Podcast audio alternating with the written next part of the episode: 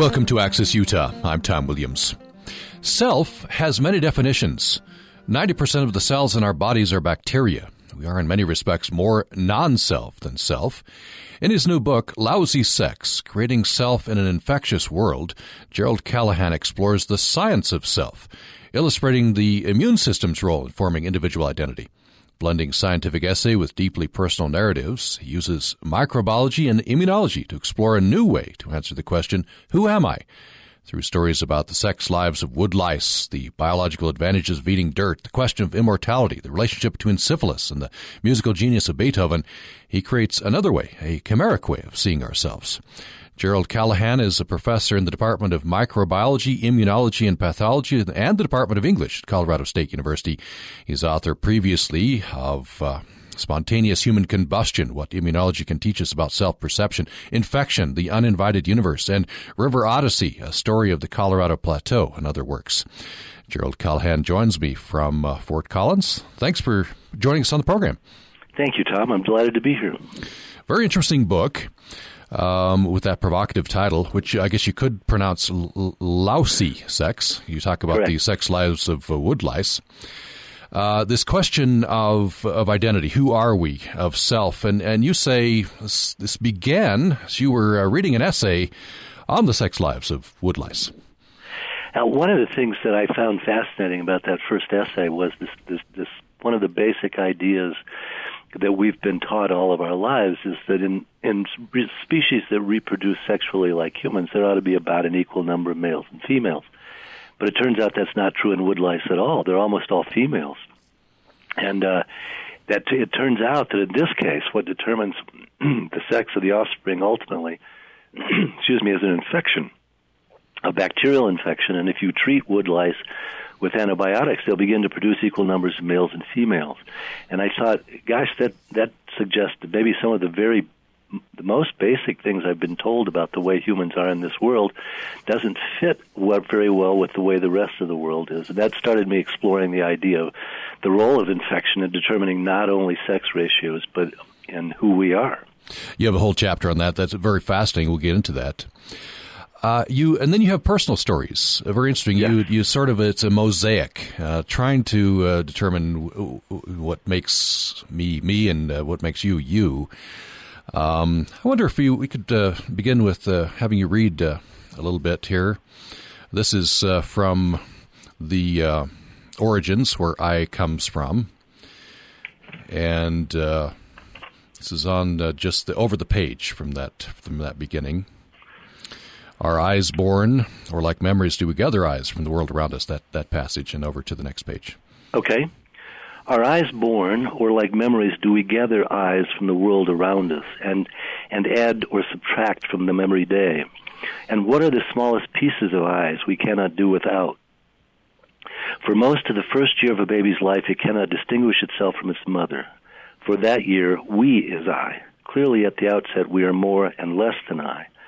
Constructing an eye takes a lifetime. We build those eyes from bits and pieces of the people and the world around us. Through an immunologist's eyes, eye building looks a lot like a cross between sculpting mud pies and making powdered donuts. Mud, dirt, soil, grime, and dust hold one of the keys to selfhood. It is literally true that we are dirt, and unto dirt we shall return. But that is not just because the soil feeds the plants and animals that feed us, and that we will one day feed in return. Nor is it because some God cursed us with mortality. Soil holds bacteria, and we cannot construct an eye without bacteria. No organism on Earth has had more biological success than bacteria. Bacteria outstrip every other living thing in numbers, in mass, in distribution, and in variety. And because they came first, and because there are so many of them in so many places, bacteria have extorted an agreement from all the rest of us. That agreement reads something like live with bacteria or don't live at all.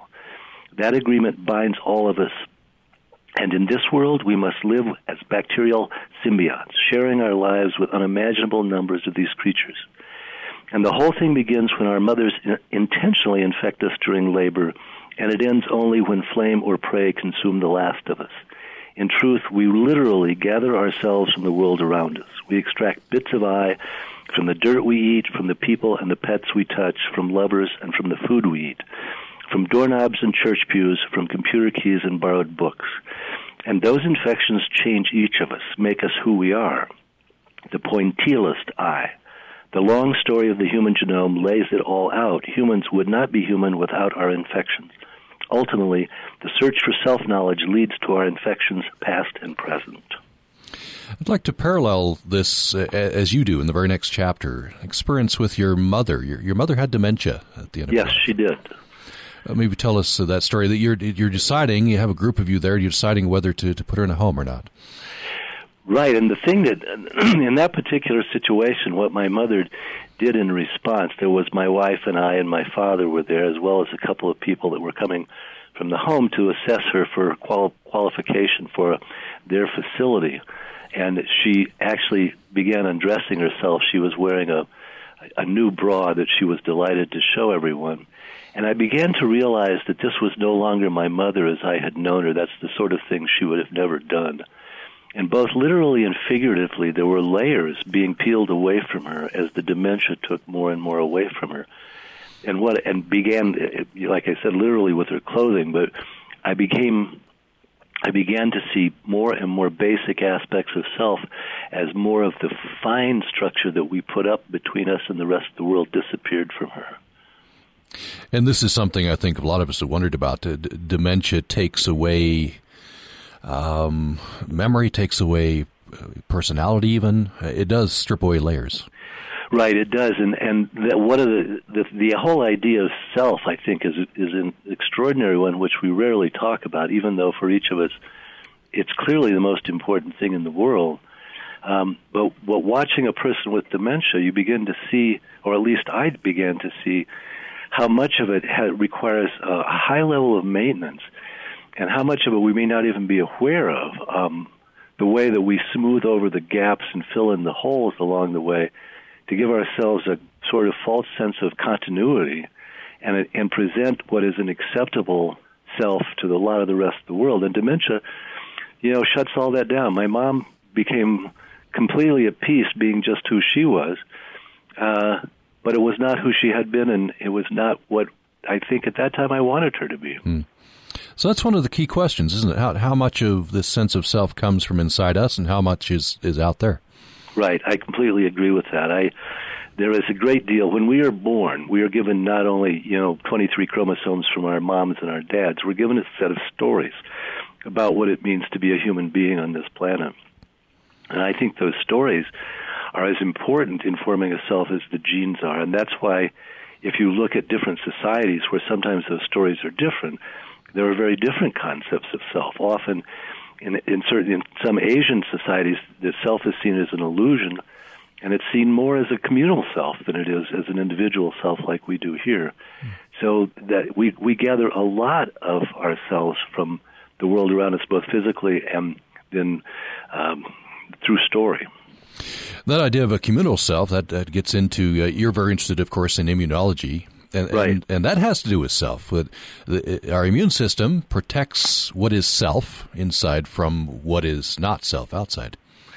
Right. If you ask most scientists, I think, and most people, uh, whether they're trained in science or not, where self resides, I think most people would say somewhere in the nervous system, usually in the brain. And but the the interesting thing to me as an immunologist was that I realized early on that there's a whole other system that seems to be preoccupied with self, and that's the immune system. And the evidence that it's essential, that it's the only reason we actually exist as individual beings, is what happens to a person who loses his or her immune system. And currently, the most the way that occurs most often is through HIV infection followed by AIDS. And HIV, the virus, just dismantles the immune system. And what happens abruptly is where there was a person a short while ago, there's now a community of living things bacteria, viruses, parasites, funguses. And the person just sort of merges in with the rest of the living world and disappears as an individual. So without immune systems, the rest of it becomes trivial. Hmm. So how how important is that division then? Uh, I think that it, all, essentially all living things on this planet maintain that division, and what it allows us to do, I guess, because I've wondered why what the advantages of cells, what the biological advantage is, And certainly one thing is is it allows for the sort of specialization that we can do as individuals that we might not be able to do as a single living entity. So we get multicellular organisms and then you can have eyes and ears and do other things. But in order to do that and do it effectively, I have to be able to determine what is me so that I only communicate with me and then what is not me because parasitism has been a long and proud way of life and I need to be able to identify and destroy those things to continue to exist as an individual. Hmm. Uh, and so you and you write uh, you're referring to it right there that uh, you know bacteria single-celled organisms at some point there began to be specialization right and that led to uh, an organism which could be called self yeah that's exactly right i mean i i think even even now maybe with bac- most bacteria have some way of recognizing not self and destroying it. But early on, there was, I think, as you said, it wasn't until we began to get multicellular and we needed to communicate from cell to cell that there had to be some way of saying this is one of my cells and that's not one of my cells. And that was perhaps the most primitive form of self, was that simple what's me and what's not me. I mean, even if it's as primitive as knowing that uh, that food is not self and self is not food. Mm. Yeah, that, I guess that's the original division. Uh, you, right. Uh, I don't eat I. Exactly, because otherwise I disappears very quickly. Mm-hmm. Um, so you, you uh, list a couple, of, you know, several definitions of self. Uh, Merriam-Webster, yeah. the entirety of an individual, uh, the realization or embodiment of an abstraction. Uh, it sounds like you, you are not wild about that definition. no, and, and one of the things I I teach a course called Construction of Self, and I'm pretty certain that there's really no satisfactory definition to self. I mean, the immuno- the immunological one is perhaps the simplest one to work with, which is the ability at some level to distinguish between self and not self and to continue to exist as an individual organism. But that's not very satisfactory when we start to think about cells that are as complex as those that human beings have and, and a variety of other animals. So I I sort of think of cells in some sense like maybe eyes, where very primitive eyes were just little spots that could detect shadow maybe and provide some protection that way. Mm. But later on, eyes became much more complex, and to the point that where we even can communicate with our eyes beyond just being able to see and perceive. And I sort of think maybe cells have evolved in a similar way, that they began with the very simple biological necessity of being able to identify not self and protect self. But they've evolved into much more complex things. Whereas I said, with with once we invented language, I think our stories and our words became a huge part of ourselves, and our communities became a part of ourselves. Some people probably even think their cars and televisions are part of themselves. You know. Mm. This becomes a very complex uh, question. Of course, you, you, treat this in the book. I wonder, uh, coming back to your mother's uh, dementia, what yes. uh, you said you you realized that its layers of self were being peeled away. Uh, right. So, what what then remained? Do you think? I, I the, the most basic rule in evolution, I think, is eat, don't get eaten, and reproduce. And at the very end, she still was very aware of herself and she still really enjoyed eating. She never lost her interest in food, and she still was very aware of herself as a sexual being. And that that seemed to be at the core of the, all of this. Once the onion layers of the onions were peeled away, till there was just the very core of it left. That was mostly what she was. What we might consider sort of animal instincts, the things that that have gotten us this far um, throughout evolution. That was what remained. The drive to, to continue to exist, eat, reproduce. And whenever you think about self, it, it, takes you, if you think long enough about it, to the question of immortality. You treat this in the book. What, what, yeah. what are your thoughts there? Does self remain? Does self continue? Well, I mean, I think there there are two different answers to that question. One is, I think because I'm a scientist first and foremost, I, I think that the things that that, that that question about what is the smallest piece of self that you wouldn't be you without. For me, it's it, everything I lose or acquire changes who I am. So when I die, I, everything that was just there is still there. It just is changing form. And so I think that I that what was me will continue to exist. Whether it will continue to exist in a way in in which I am aware of it as I was before, I don't know, of course. But but the idea of immortality it, it may be achievable without dying. Even I mean, it was Woody Allen said, "I don't want to achieve immortality through my works. I want to achieve immortality through not dying." and it may be that that that we have acquired death as a biological adaptation because we are beings that put great demands on our environment. Um, it may be that if we were much longer lived, we would fairly quickly um, eliminate what we need in the environment and no longer be able to grow and reproduce and do all of those things. And that, that because there are essentially immortal beings on this planet, some of them big and complex beings, most and most of us have met one, although we don't realize it. Uh, in Utah, there's a creature by the name of Pando, um, which is the largest living organism and probably over a million years old, and only at risk for death from either fire or disease. Pando's a, a grove of aspen trees, and aspens uh, in aspens there appears to be no natural death. Every every individual tree in a grove is a part of the same individual. So when one tree dies, the individual goes on living. It would be like, I don't know, when we trim our fingernails or something. Mm. So the evidence is that they they may not die at all from natural causes. And there are lots of other plants that are very long lived. There's mammals that live much longer than we do.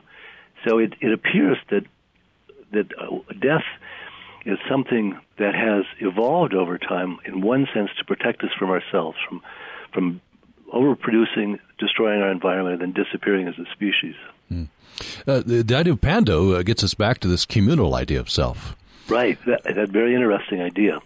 And go ahead. But but isn't that uh, sort of uh, contradictory? Or maybe I just have uh, you know that uh, very fixed idea of self as as me, and and, and not the commune. The difference between a pando, saying that maybe a communal self like ants, is that pando is just most of what you see above the soil is just little pieces of the whole creature. And when one piece disappears, it appears that an individual has died. But as I said, it would be like perhaps you losing a finger or something less than that. That the that the being, the individual being, goes on even though a piece of it has disappeared. Hmm. But there may be true communal cells, like I said, like ants and, and honeybees. I mean, even though there are queens, they don't issue orders and tell the rest of the creatures what to do.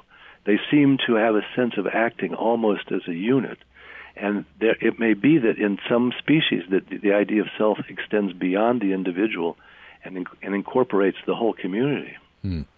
And I suppose uh, perhaps I'm just uh, betraying my my Western, uh, you know, idea and, and background. Uh, in the West, we have this idea of the rugged individual. In the, in right. the Eastern cultures, it's uh, it's more of an acceptance of communal way of living. Right, and I think it's interesting to contemplate that fact. I mean, is we think of self, at least I always did, as a very fixed sort of thing, and that not only would everyone have pretty much the same concept of self, but that the concept of self would have probably always been the same. And yet, there's evidence that neither of those things are true. That again, as I said, those stories that we get, that we get from our parents, that we get from television, newspapers, books, etc those stories can make a big difference. So it, there's evidence that among the Greeks, they felt like that the gods were largely responsible for individual behavior and that there was little self control and self determination. And as you said, there's evidence in Asian societies and among some, uh, like Buddhist and Taoist philosophies, there's there is a belief that the self, at, at least in the, the philosophical sense, is an illusion and that it's something that we create. So it varies a lot depending on how we learn to think about self. We're talking with Gerald Callahan today. He is a professor in the Department of Microbiology, Immunology, and Pathology, and the Department of English, Colorado State University. That's a dual appointment's very important in, in his work. Uh, we're talking about that uh, from his book and this idea of self. He says self has many definitions. 90% of the cells in our bodies are bacteria. We are, in many respects, more non self than self and we're talking about his new book, Lousy Sex Creating Self in an Infectious World. where uh, Gerald Callahan explores the science of self, illustrating the immune system's role in forming individual identity. You're welcome to join us in this conversation if you'd like at 1 800 826 1495 or by email to upraccess at gmail.com. Uh, this uh, whole project started as Gerald Callahan contemplated the sex lives of woodlice. We'll get to talking about that. Very interesting story following the break. Senegal is the source of much of West Africa's most melodic and inspired music. On the next Putumayo World Music Hour, we'll explore some of the rich musical traditions and hear contemporary voices.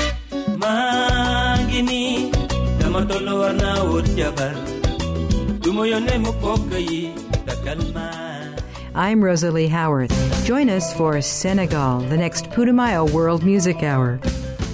Friday nights at 10 on Utah Public Radio. Programming on Utah Public Radio is made possible in part by our members and the Utah Shakespeare Festival, presenting the regional premiere of Peter and the Starcatcher, with seven other productions through October 2013 in Cedar City. www.bard.org.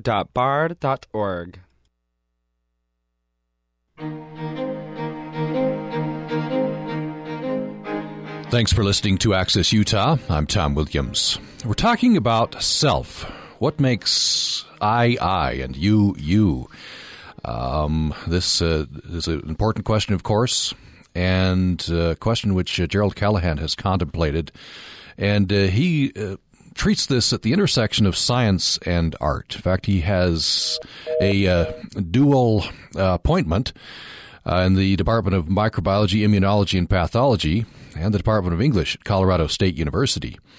And he is author of Between XX and XY Intersexuality and Myth of Two Sexes, Faith, Madness, and Spontaneous Human Combustion, What Immunology Can Teach Us About Self Perception, Infection, The Uninvited Universe, and River Odyssey, A Story of the Colorado Plateau.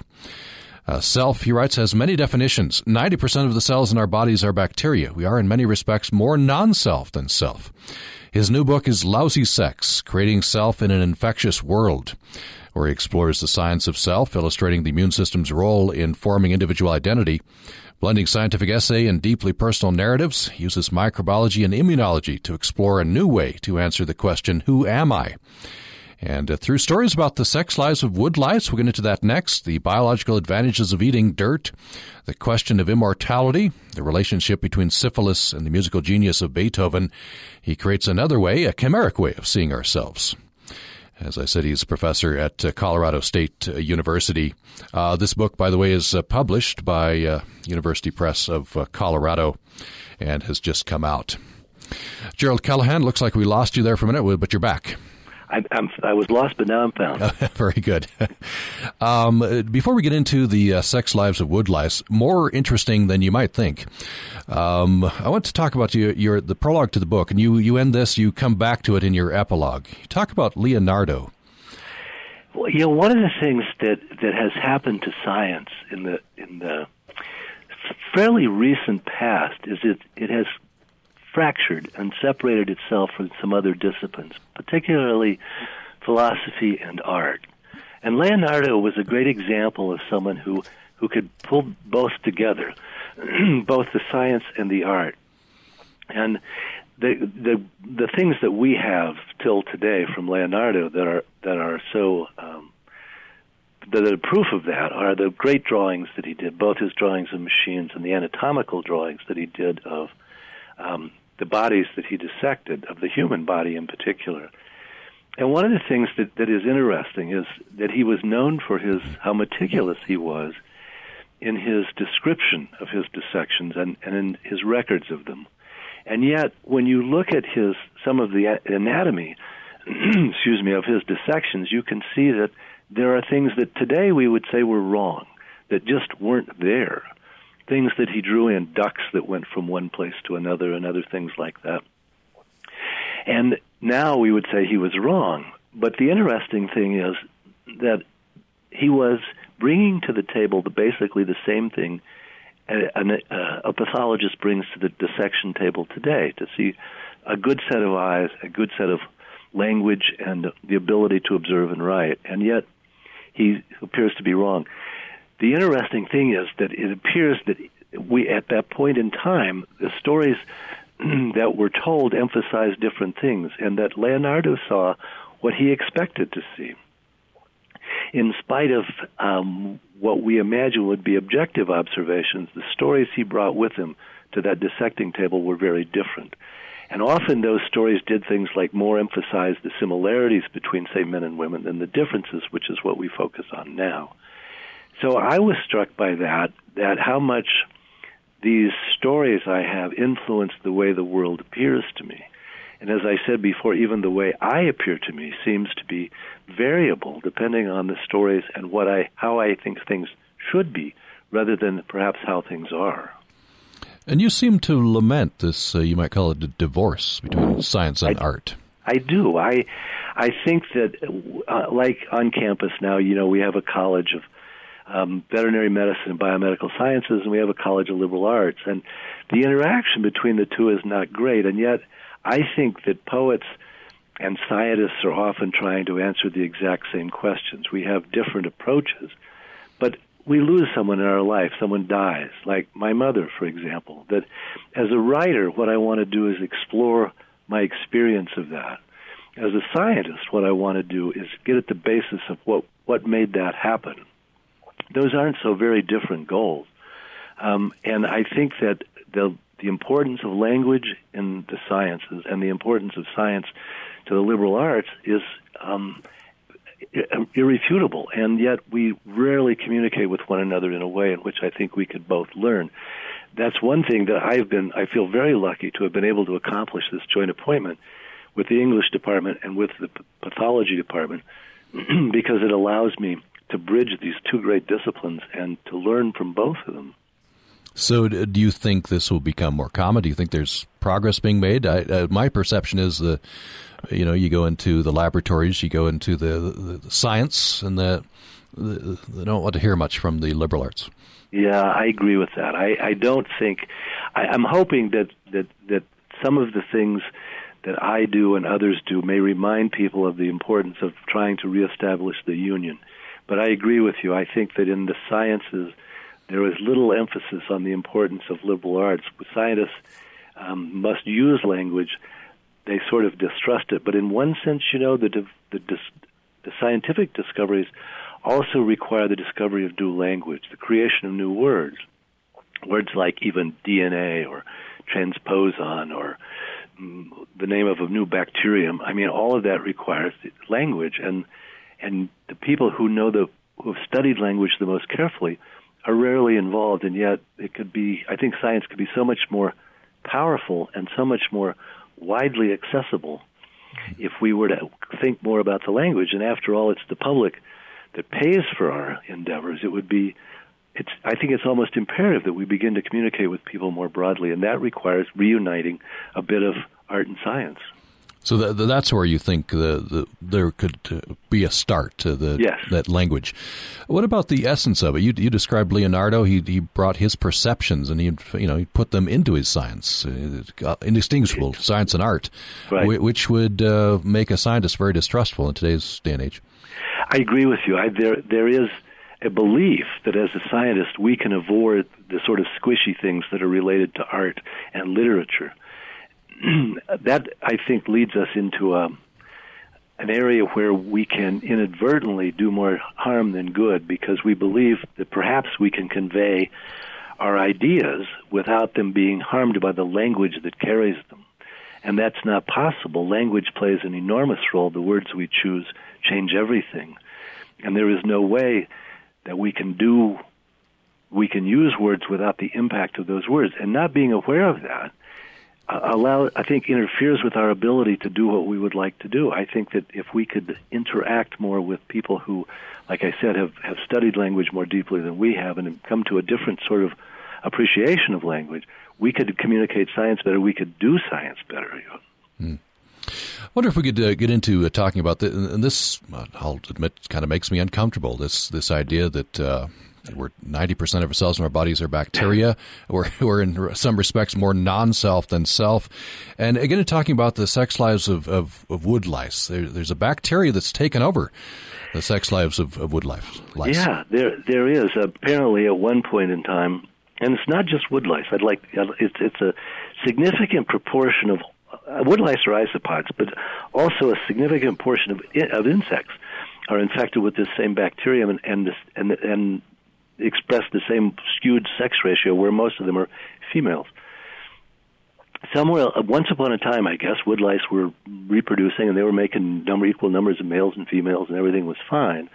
And then they got an infection with a bacterium, and this bacterium is kind of a big bacterium, and it it it, it only it needs space inside the cell to move from animal to animal. And this is this this one this bacterium isn't like one that we might think of like salmonella or something where it can be picked up by someone else and consumed. It has to pass directly inside a cell from one animal to another animal. And the only time that sexually reproducing species pass cells from one another is during reproduction. It's egg or sperm. Well, it turns out that sperm is too small for these bacteria to get inside of. So any male offspring are a dead end. It, the bacterium will not move beyond that male. so what the bacterium has evolved over time is a way to suppress males. In some species of wood lice, there are no males at all. In some species of wood lice, there are very few males. And in some species of wood lice, what they have done is actually take, in wood lice, it's a little bit different than humans. So humans are XX and XY. These are ZW and ZZ, and the ZZs are the males and the ZWs are the females. And what they do is they just take the ZZ um, inf, uh, you know, zygotes and force them to become males by, excuse me, females by changing the way hormones get pr- produced and other things. So this bacterium has basically just completely hijacked the biology of wood lice and pushed them all along the female line. And so it's females producing females producing females. It's just it's a process called parthenogenesis where they they don't it doesn't require males any longer and as a result, this species is very different than what we think about when we think about species that have males and females. What would what would you know bring this uh, in our face? Maybe what what would happen if this had happened to or would happen to humans? You know, it's a, it, one of the things that's curious, and, and it's a it's a question that's never been fully answered. I don't think is why. What's the advantage to sex? Why is it useful to have males and females? If you want to just look at how to produce the, the biggest number of one species, they should all be females because then every one produces a child. Males are kind of expensive. You know, we eat and take up space and do all that, but we don't produce offspring. So some people have argued that it's for, for variability in the offspring, so that we're so we're better protected biologically from infectious diseases. But here we have a species, this whole species of woodlice that are terribly successful, and they're all females. And something like 17% or 20% of all insects. And insects, there are more, all, most animals are insects. They're the biggest numbers of animals, and they're all females. So it sort of raises the question. I mean, I don't know what would happen if we switched to if we got an infection like that and we were simply dominated by females and reduce numbers of males, it would certainly change. It would force us to change the way we think about things, and it would, I think, have lots of interesting. I'd love to study it if I could mm-hmm. and see what would happen because I think it would be fascinating to see. As a male, I think I'd prefer it didn't happen in the near future. Mm, yes, uh, I agree with you there. but g- gender is a big part of uh, the way we see ourselves, a big part of our identity, a yeah. big part of self, right? So that would definitely change. Right, absolutely. I mean, if you ask someone who you can't see who they are, one of the first things they say is, I'm a man or I'm a woman. And so it's a huge part of, of our identity. And it's, um, there's a, one of the essays in the book, the one called The Opposite of Sex, de- delves into whether or not those concepts about sex are very accurate as well, that there's just men or women or can human beings be other things and, and um, what sort of up possibilities that opens for us in the way we think about ourselves. but I agree with you; it's a huge part of gender, and um, we get you know the moment the, the doctor says, "Well, the first question people ask when a baby's born is, what is it?" boy or girl. and the, once the doctor says it's a boy or a girl, a whole aspect of our lives are laid out for the rest of the time, and there's not much we can do about it. If you have a great set of parents, they will tell you you can become whatever you want, but not the opposite sex. And yet, in animal, among other animals, it happens all the time. We're talking with Gerald Callahan today. He has a dual appointment in the Department of Microbiology, Immunology, and Pathology and the Department of English at Colorado State University. He's author of a new book, Lousy Sex Creating Self in an Infectious World. He says 90% of the cells in our bodies are bacteria. We are, in many respects, more non self than self. He's interested in this idea of self. What uh, creates this identity? And he, he gives us uh, science, also some very personal stories. We've talked about his mother and her dementia. We're talking about there's a very interesting chapter uh, which runs in parallel the story of the doomed uh, trip to the South Pole of uh, uh, Robert. Is it Robert Scott? Yes. Yes, Robert I, Falcon Scott, uh, and and experiences with his father in his in his nineties. we'll talk about that and Professor Callahan made reference to this very interesting chapter, the opposite of sex. Uh, is this the one with you with the friend, your friend who's a hermaphrodite? Correct. Yes, very interesting. We'll get into talking about that uh, following a break.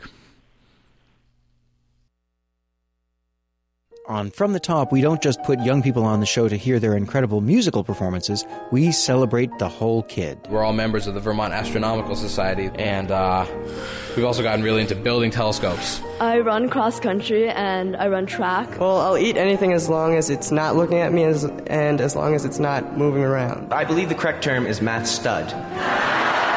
Join me, Christopher O'Riley, to meet America's most outstanding young musicians on From the Top each week from NPR.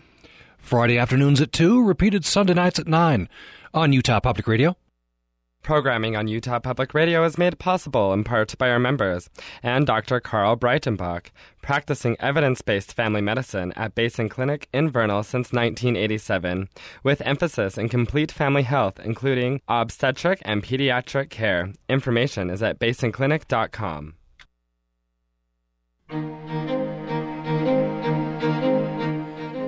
Glad you're listening to Access Utah. I'm Tom Williams. We're uh, talking with Gerald Callahan, author of several books, the most recent of which, uh, published in July, uh, Lousy Sex Creating Self in an Infectious World. Gerald Callahan is a professor of microbiology, immunology, and pathology. He's also a professor in the Department of English at Colorado State University. He believes he, he would like to see a return, a, a remarriage of uh, science and art, and uses that approach in this book um, kind of a mosaic approach to uh, what makes I I and you you. What uh, what's the separation? What is uh, that sense of self? We were talking before the break about uh, this very important idea of gender, and that uh, I think you say in the book sixty five percent of all species in the world. Uh, don't have this gender. It's all or mostly all females as parthenogenesis. Yeah, I don't, I don't know the exact percentage, but you're right. There are far more uh, organisms on this planet that are e- that are either capable of alternating between male and female or don't use male and female at all. And this because of a bacterial infection. And you, you say that we'd, we, all of us uh, have to make this accommodation with bacteria. Yeah, one of the things, you know, as you said, when we talk about the fact that 90% of the cells in the space that we call, that I call me, are bacteria, and that that's more non self than self, the the issue is really is that non-self, or or do I have to re- change the way I think about self? When once we appeared on this planet, once all multicellular life appeared on the planet, bacteria were everywhere. Everyone had to make an accommodation. If you were going to survive in this world, it had to be the, with the participation of bacteria, and they they interact with us in all kinds of different ways. You can actually, in mice, you can change their behavior by changing their bacteria. So I think that they may be a bigger part of ourselves than we realize, and that we may have to, rather than think of ourselves as being partly non-self, begin to think of bacteria as being part of self. Hmm. So I, I'm beginning to think about life a lot differently than I did before I began these studies. oh, and as I said before, that makes me a little uncomfortable, and I guess uh, I don't know.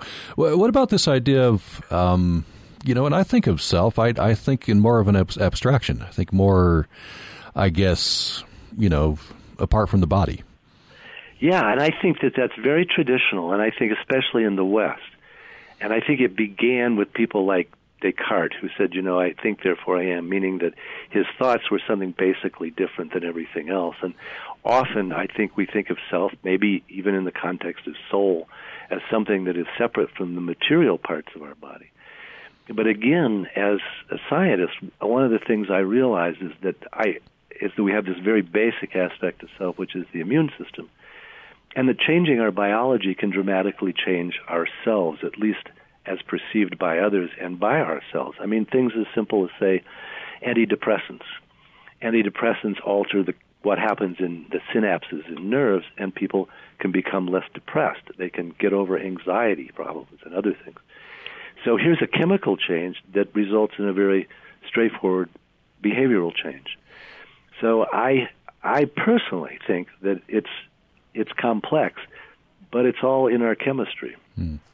And you're are, are you coming to terms with this idea of ninety percent of your body being bacteria, the more non-self than self? Are you are you changing the this idea of self? Uh, I you know that's a good question, and I'd have to say um, the answer is probably not yet, but I'm working on it. Mm-hmm. But I think the the experience is a little bit like the experience that sometimes is talked about that can be achieved through things like Zen, in the sense that a lot of ideas about what who I am and what I am are beginning to crumble. I, I'm not certain I've come up with alternatives that I'm completely happy with, but I can no longer rely on the old concept that I'm this self-contained unit wandering around and I'm not affected by other things. Every time I shake someone's hand, every time I take hold of a doorknob, I pick up something and I leave something behind. And the next person picks that up and there's this constant commerce that's going on between all of us as well as with trees and dirt and other things. And so I begin to see myself more as a process than a than a thing. Hmm. And uh, you also say that we we tend to think of ourselves as uh, being uh, very much our genes, right? Uh, we we are right. our genes. We are our chromosomes. There's right. a quote from the book: "Genes by themselves don't mean squat." You say it's very true. I mean, the thing is, is that we we talk about the, the, these what genes do, but uh, you can, you know, DNA is very inert stuff. You can take it, you can bury it in the soil, 100 years later, come back, dig it up, and it's still pretty much intact. I mean, you can see that with mummies and other things that people are recovering DNA from. So for anything to happen, it requires a lot more than DNA. So the genes by themselves aren't capable of anything, and the whole process of going from, in one sense, it's like saying, you know, the blueprints built the building. They didn't. It required carpenters and electricians, and plumbers and steel workers and all the rest of that. And the same is true for us. There's a lot of other stuff involved that's only beginning to become apparent. Um, and we have, it's clear that we have focused way too closely simply on the, the, D, the code that's in the chromosomes itself. But even in the chromosomes, about 90% of the DNA we carry around with us is actually viral DNA not human DNA. Hmm. And we still have active infections that we that we acquired when we were still in the trees and that we pass on to all of our offspring. We have a, an email, by the way. You can reach us by email at upraccess at gmail.com. The phone number is 1 800 826 1495. Our guest is Gerald Callahan. The book is Lousy Sex Creating Self in an Infectious World. Here's what uh, Steve in Beaver Dam, Arizona says Your conversation with Professor Callahan is a fascinating study of how the biology that we, those of us who are old enough, were taught in the 1950s, 60s, and 70s has been thoroughly upended. In his book Parasite Rex, Carl Zimmer posits that parasites, of all things, are such important drivers of evolution that the panoply of species now living, including humans, would not exist without them. He, uh, par- uh, in parentheses, parasite, parasite Rex is full of stories similar to your guest's research into the controlled bacteria have taken over reproductive habits of woodlice. Then along comes Epigenic and the realization that yes, acquired characteristics can indeed be passed down from one generation to the next, contrary to one of the most canonic tenets of biology. Recently, we've learned that our bodies consist of more foreign DNA from bacteria and viruses than of DNA, which is our own. Now we're considering that the immune system may be as good a locus of self as the brain. This is heady stuff, Steve writes. Your guest and his colleagues in physics, neuroscience, and now biology are all pushing ahead hard, blurring the borders between science and philosophy in completely unexpected ways. I agree. I mean, I think he's absolutely right. And Parasite Rex is an interesting example of the same sort of thing. Um, there are some fantastic stories from uh, uh, animal studies in which parasites completely change animal behavior. in order to favor the reproduction of the parasite. So, for example, there's a one parasite that's in cattle that ends up in ants, and normally the ants are down low where the cattle don't eat them and re- and recycle the parasite. So the parasite makes the ants go crazy. They crawl up to the top of the grass, clamp in their mandibles, and hang there until morning, which is the time during which the cattle graze and it completes the life cycle. We would call that, if we were talking about human behavior, we'd say they're crazy and they have a death wish and other things. But in this case, we know it's just it's an infection. It has nothing to do with bad toilet training or anything like that. Mm-hmm. So, what do you make in the end of, of, of that idea? I guess it's similar to the idea that we have 90% of our body is, is bacteria. That the, the, the, so so much of that to which we previously maybe considered not self is maybe we have to consider that self. Yeah, and let me let me clarify one thing. Ninety percent by cell number of you as bacteria, but not ninety percent by mass. Mm, okay. Because bacterial cells are much smaller than human cells. So simply by mass, you're mostly human. By cell number, you're mostly bacteria. But anyway, I agree with you. I think that one of the things of what science is doing is forcing us to rethink concepts that we've had, had over generations about what it means to be a human being. One of the one of the things that I treasure most about my science experience is how it has changed the way I think about me. We often imagine that scientists are off in their ivory towers doing their research, and it may have implications for a new vaccine or a new drug or a new television. But we don't think about very often how much personal meaning it may have. And to me, what biology has accomplished in the recent past is to very much change the concept of a human being. And that's one of the things I want to try to share through my writing is the different ways that we have to think about ourselves now because of what science has shown. Uh, by the way, um, before the program, I I uh, asked you to s- select a passage or two. I've neglected to uh, to turn to that. I wonder if there's a passage you'd like to read. Yeah, there is one I'd like to read.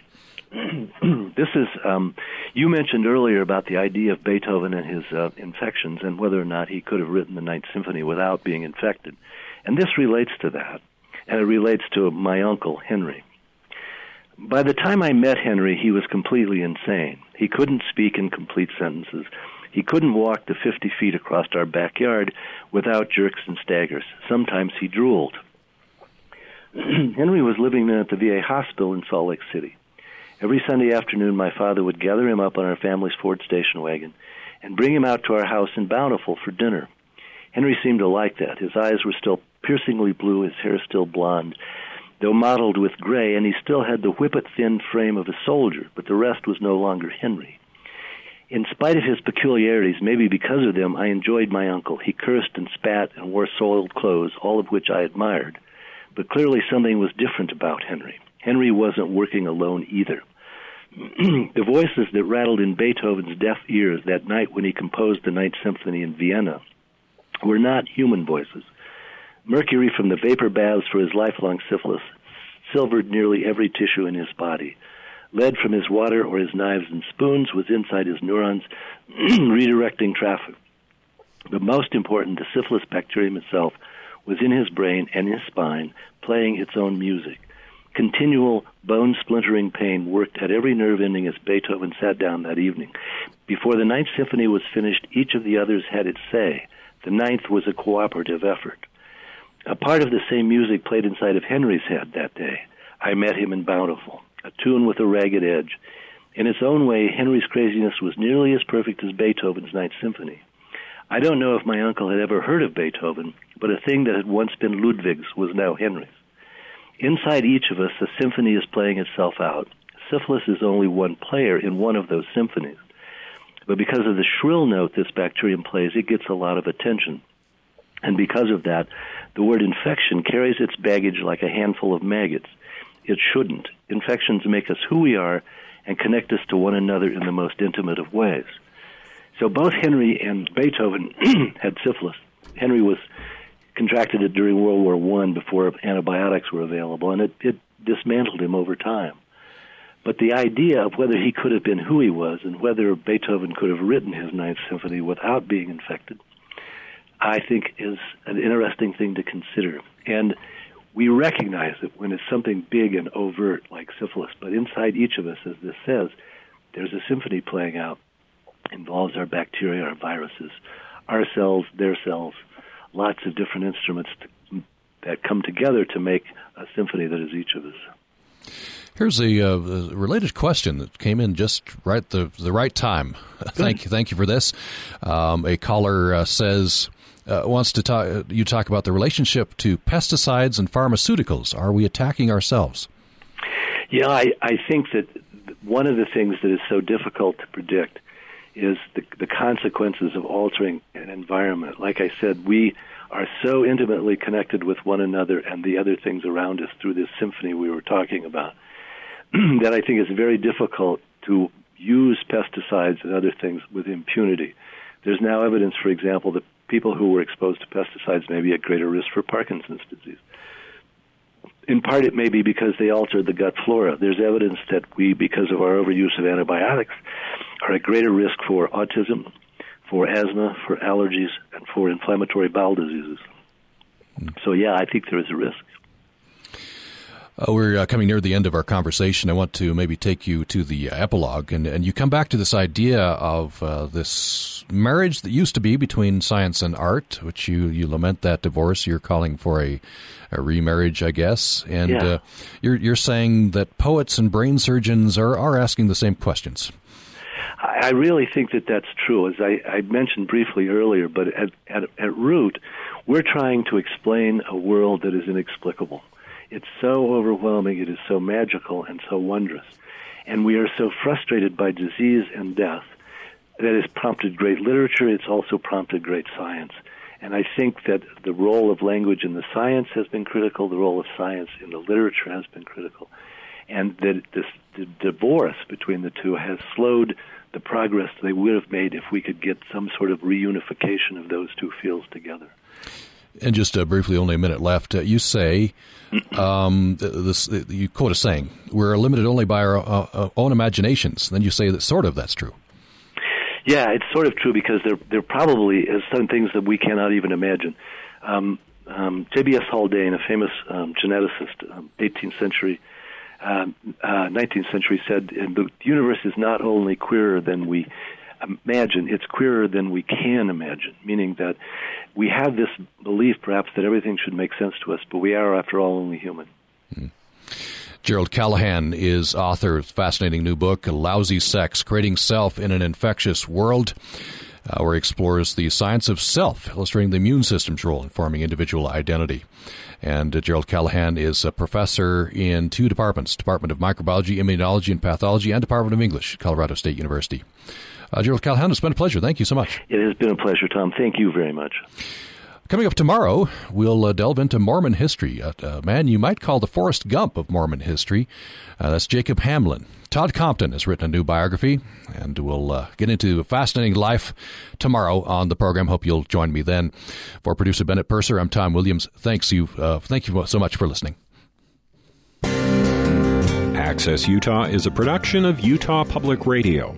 You can listen to this episode or previous episodes of Access Utah anytime at upr.org, where you can find a link to subscribe to our podcast. This is Utah Public Radio, KUSR HD1 89.5 Logan, KUSK HD1 88.5 Vernal, KUSL HD1 89.3 Richfield, KUST HD1 88.7 Moab, and KUSU FM HD1 91.5 Logan.